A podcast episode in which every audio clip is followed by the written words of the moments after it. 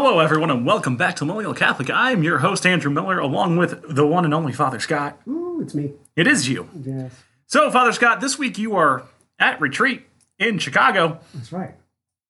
But Or is- somehow I have, I have, s- I have flown into the future. I'm now. Or in the past. I don't know what's going on anymore. No, no, we have different times happening. So yeah, I'm going to be in uh, Mundelein to learn. This is like a Dagobah for priests. So you go there and the Yodas get together and they teach you the arts of moving things with your mind and spiritual direction, really, for seminary. So, okay, that's actually what I want to talk about is Sure. is this idea that priests also need to go on retreat and priests also still need to go and I guess I would call it like continuing education. Yeah, this is continuing education. So how does this how does this work, right? So you are the pastor here at the St. Edward of the Confessor. Mm-hmm. How how do you get permission or is it like written down somewhere by the bishop that you have to go to these things or do these things or what have you? So this came from the rector of the seminary, uh, who said, "We want our guys to go through this formation process for spiritual direction. You're a spiritual director of the seminary. This is kind of what's required. So off you go to Chicago, uh, to Mundelein Seminary, where they'll teach me how to how to be an effective spiritual director. You're going through the rules of discernment of spirits from St. Ignatius primarily, case studies, you know." So I guess didn't you learn some of the stuff in seminary already or is Yeah, it kind and, of and, and truthfully I, i've learned a lot from practice um, just meeting and counseling people uh, in, in my life as a pastor in, in many ways i've been more formed as a pastor uh, precisely because you're dealing with more real world situations. You learn you learn from your mistakes. So and that can be very helpful. And uh, yeah. So I, i've done spiritual direction with lay people.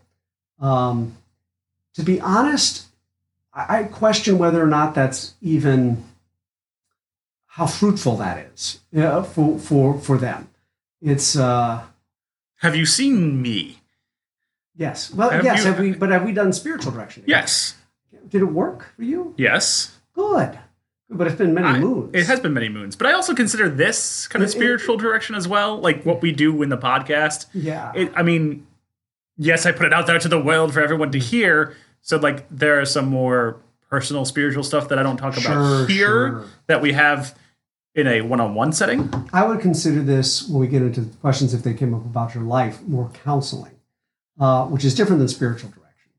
So, counseling is helping you make good decisions, right? Well, yeah, but I mean, we talk spiritual stuff on here as well. How to grow in your relationship with God. Yes. sort of What are we listening for? You know, when we talk to God, what's a good way to talk to God? Correct. So, how does you're concerned that it being a lay person won't be as fruitful as being a seminarian? But Well, well, the seminarian is um, the seminarian has to rely upon Jesus uh, to by the nature of their vocation at a at a, at a, at a greater. In, how do I put this? There are not as many worldly consolations for the seminarian as there are for the married man or the the father of a family.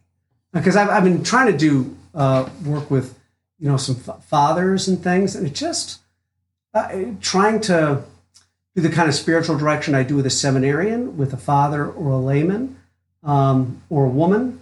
Uh, it's very different. It's very different Uh, because the, the seminarian is is really listening intently. Is God calling me to the priesthood? And there's a wrestling with God that the seminarian is engaged in, uh, in, a, in a very strong way. Um, I remember one one lady came in once and she's like, "Father, um, very happy. I'm a, I'm a wife. I've got lots of kids and uh, I'm doing great. I just uh, thought I wanted to check in for spiritual direction." And I said, "You're doing great. No need for spiritual direction. Pray the rosary once a day. Be obedient to your husband. Uh, hearken to whatever wisdom I tell you if, if an emergency comes up. But uh, you're doing good." And I, there's kind of like a sometimes I think we can overcomplicate something. Uh-huh. Uh, and I, sometimes I'll see people say, "Oh, I need a spiritual, I need spiritual direction, Father. I need spiritual direction." I'm like, "Hey, you just got to kind of think with some common sense here and uh, follow Jesus. Be a good Catholic." I, I, I the, the word that comes to mind that I think is helpful is simplicity.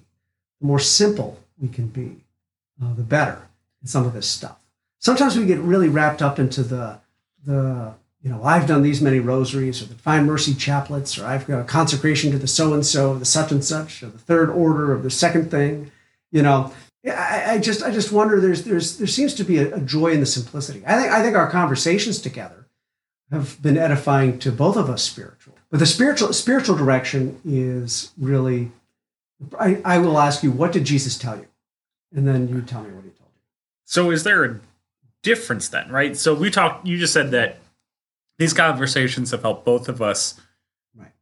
spiritually. Right.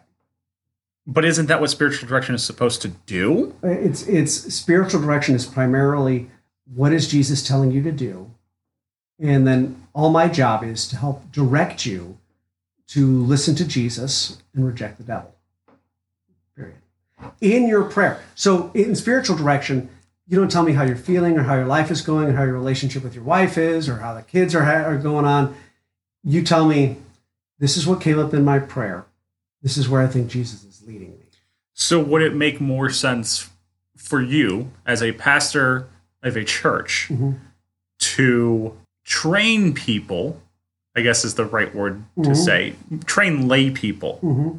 to help other lay people in that spiritual discernment and direction. I perhaps I, I actually think friendship is what they would, would be the best thing we can do. Is we just need to become better friends with each other as parishioners. Um, we were doing with this with the young adults, and just Yes. the, the friendship that was happening within my house Saturday nights with pizza. You know, that was a good in and of itself. There there wasn't official spiritual direction going on. Now, if there's if there's a particular situation, then that, that counsel should be given. But I, I think of people like my my mother and my father. In some ways, I think it's perhaps good. They, they can be a unhealthy kind of spiritualization of things. You know what I mean? Like um, like oh, this miracle happened, and, and there's going to be three days of darkness, and we need to get candles ready. I'm going to offend some people. God is going to do this illumination of conscience thing, and then the you know there's going to be this crazy thing that's going to happen. And our lady of akita said such and such. And i like to delve into this stuff sometimes. But yes, you do. but but it's not that's that, that's that's not that, that that's kind of cursory. The, the the the the one thing you have to do in the christian life is learn how to love god more and learn how to love your neighbor more. And and keep it very simple. And um So here's here's my I guess two cents issue, whatever you want to say, with with what you were saying about like the three days of darkness and the candles, and Mhm. that almost feels too simple. Mm. Like you're not asking enough questions in prayer, Mm.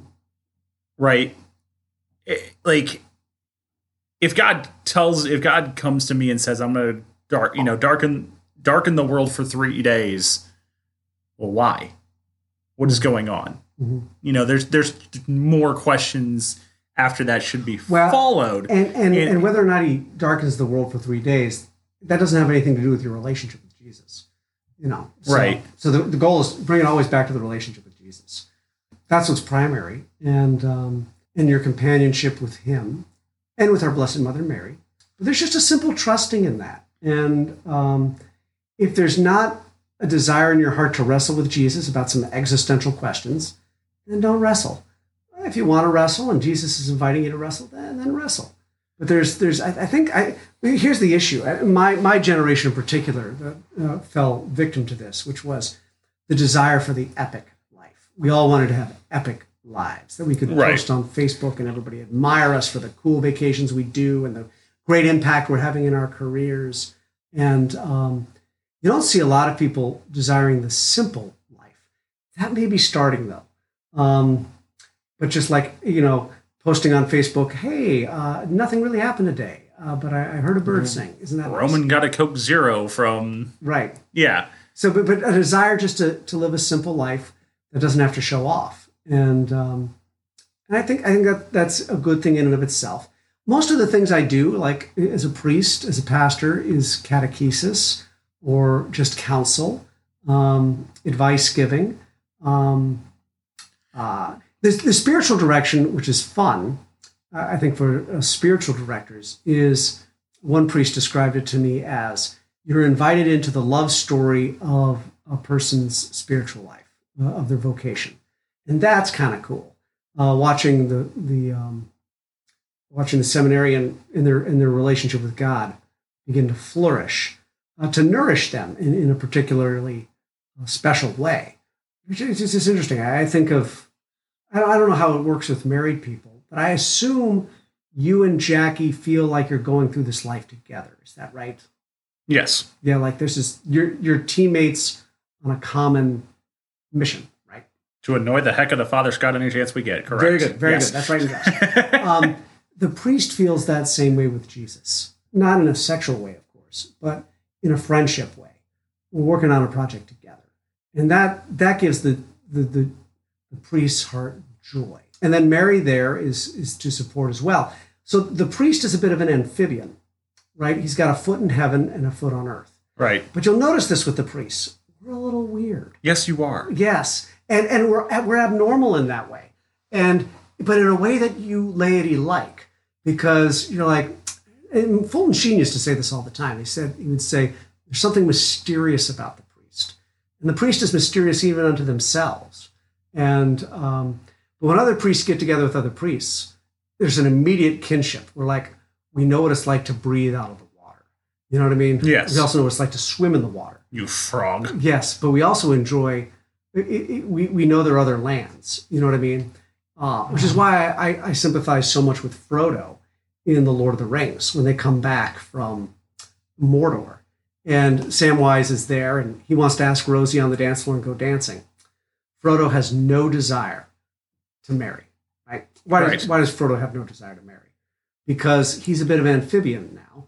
He's he wants to go to the Undying Lands. There's an aching in his heart to to leave Middle Earth with the elves because he knows he's just passing through, and so the world never gives has a chance to really enchant um, Frodo, and so there's always a there's always a there's a bit of a sadness, and it's the same with the heart of a priest. There's always a bit of a sadness because um, because you realize this world isn't all there is to be.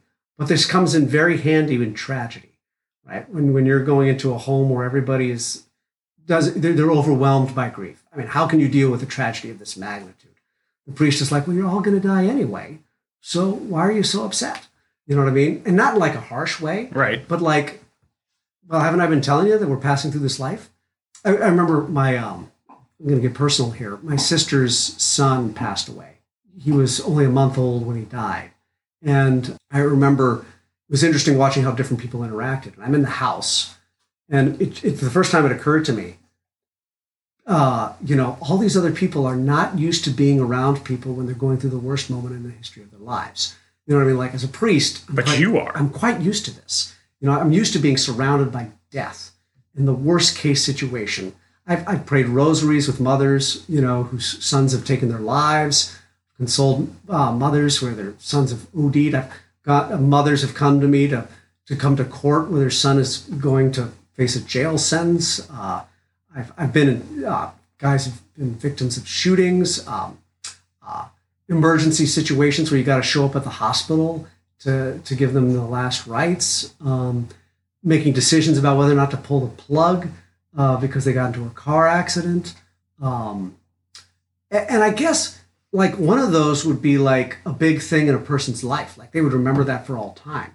You know, but, but I've had so many of these that it's it's kind of like you're just I've been to far more funerals than I've ever been to weddings, right? And that's So like you're almost like desensitized to it in a way. there's there's a there's a there's a num it's not a numbness I, I actually see it as a clarity and the reason i bring this up is because my sister was talking to my cousin's daughter who's about seven and she was like i don't know why you guys are so unhappy i mean he's in heaven now so we should be rejoicing that he's in heaven this little seven year old girl Yes. and I'm like, and, and she and I have had great religious conversations. I'll never forget when I asked her once. He goes, I asked her once. I said, "Why, um, why do you think Adam and Eve ate the apple?"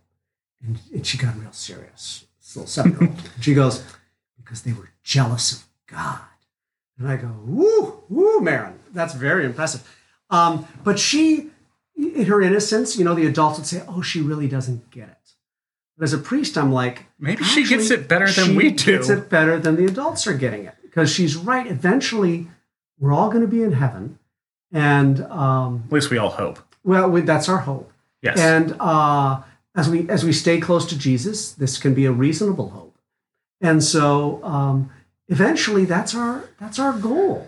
And um, and and this whole life is is just a passing through. And and um, but I, I, I I've noticed this in myself as I've changed as I got ordained a priest.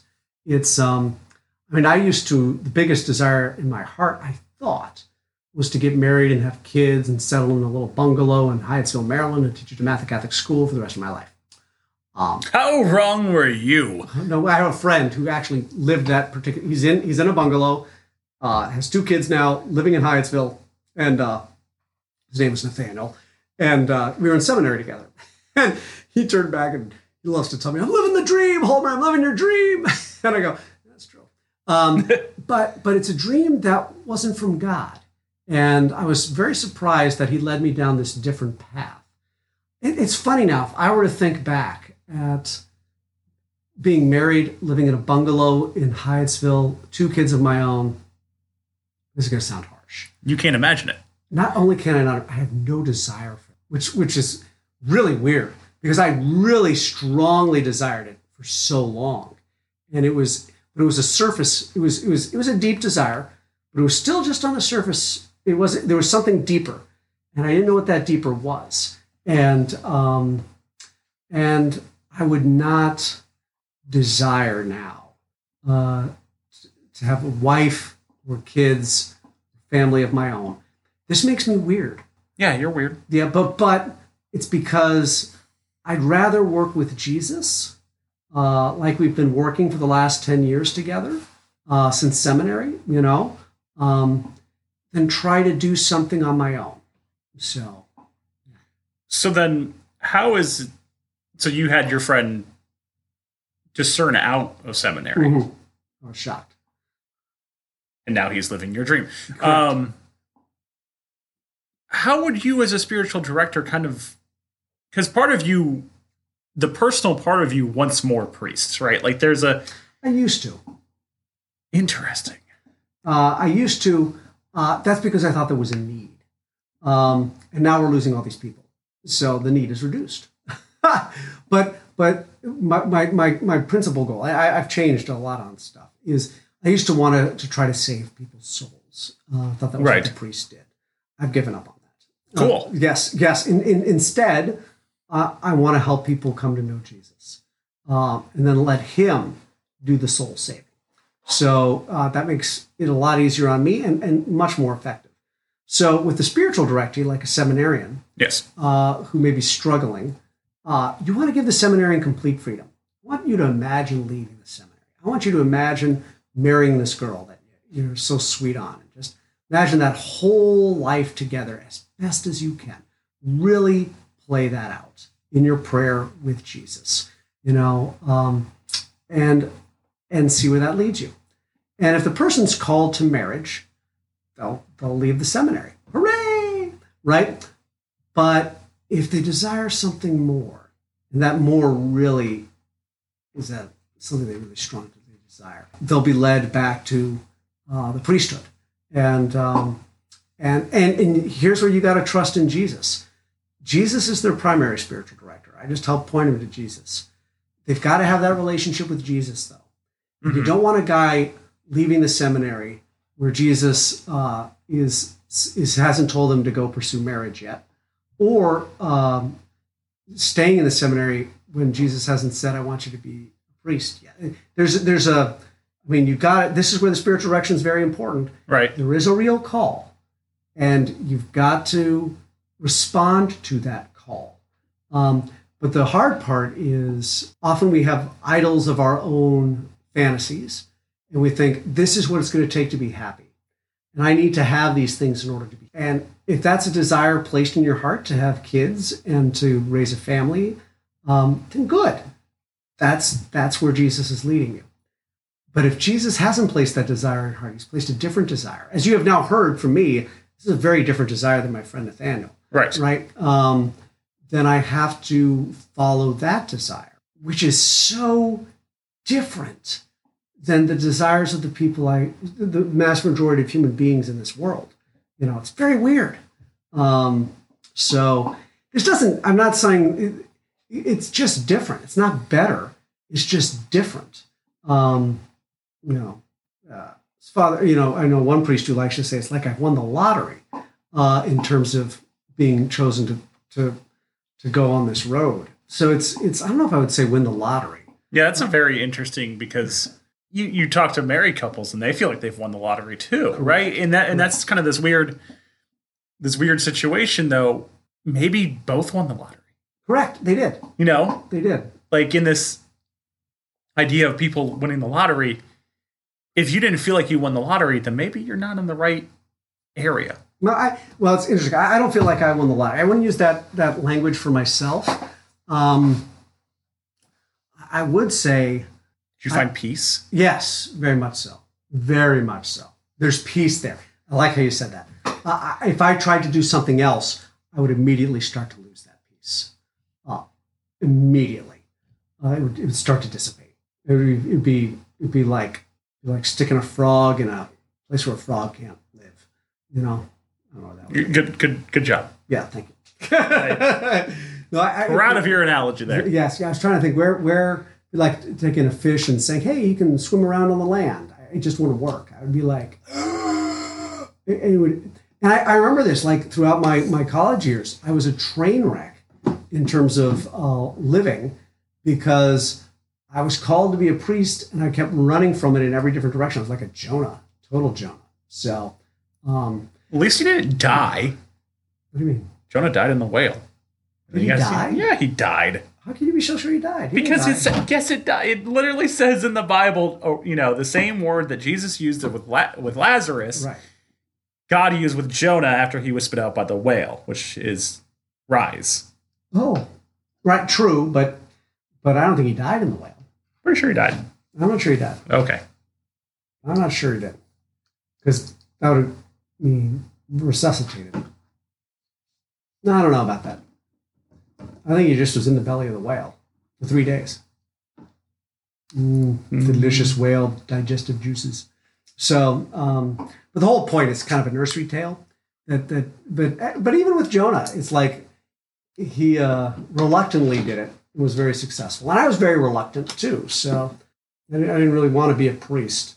I was hoping there was going to be a way out uh, when I was at seminary, but there wasn't. And then there was a desire then, but but it was also it was also a strong desire there for a, for a long time. But it was just uh, it was just there's just normal fears that you have um, because it, because it is so abnormal. So, have you seen people leave the priesthood and then come back, or leave the seminary, not the priesthood, Yes, the seminary yes, for a couple of years Yes. and then come back? yes. I wonder what that's like. Yeah, that- we have a few of those guys. I, think it's just they they left and then they came back because they they recognized, yeah, I'm still called to this because there's that wrestling that's still going on, and um, yeah, so I've seen that happen a couple of times. I mean, I guess if you have one of your spiritual directees going through this, what how would you how would you guide Get them? them, get them, get them to talk to Jesus. I mean, it, That's all you got to do. Get them to Jesus. They- They're, they're, when, when they encounter Jesus, they get clarity. When they get clarity, they get peace. So just get them to Jesus. Jesus will then tell them what they need to hear, and then he will give them a sense of clarity, and they'll get a deeper sense of peace. Jesus never comes out and just says, You're called the priesthood, right? right, Because he's much deeper than that right. he, he he's like um, uh, he kind of reveals something very authentic to the person. Yeah. Yeah. But you want to give the person total freedom. You want to give them the freedom to leave if they want to leave. Um, and uh, and then you, you got to trust that jesus actually calls people you know because he does. And i've seen some amazing things happen in spiritual direction with the seminarians which would just blow your mind. Uh, just in terms of uh, how they've encountered God in their prayer. And you're just like, oh, yeah, there you go. And, you can, and it's so authentic that um, it's just very, very, very, very powerful. And the Holy Spirit's working to the spiritual director, being like, okay, what passages of scripture should they read? What would be a, good next thing to, to contemplate? It's, it's a lot of fun. So it's, it's one of the things I enjoy most about being a priest. Um, but I also enjoy hearing confessions, um, but uh, and giving homilies and baptizing and marrying and even doing funerals. But uh, oh boy, it's tiring. It's, it's, it's, it's tiring. But um, as we can tell, yes, even with all the trials and tribulations, I wouldn't do anything differently. The thing that that that that Jesus says that makes me um, makes me really think is when he's in the Garden of Gethsemane. You know, yes, he says, "Not my will, but your will be done," and he does what his Father wants, and that's what gives Jesus joy. It's not the popularity of the crowd. It's not whether or not he gets a lot of friends, or how good his friends are, or how much his friends support him in his life, whether or not he gets married. His primary joy comes from working with his dad uh, in the Salvation of the World project that they got going on, and uh, that's that's the primary joy of the priest, uh, not the friendships that they have, although those are good. Those are, are those, those are very helpful. But I remember one student for a class project asked me, "How do you deal as a priest with nobody coming back to church? Like, how have you dealt with that as a priest?" Thought was a great question for class, and I said, "I don't care." Um, and that sounds a little harsh. It's like, "Well, don't you care that people aren't coming back?" And I go, "Well, you know, not really, um, because my sense of identity doesn't come from whether or not people show up to mass."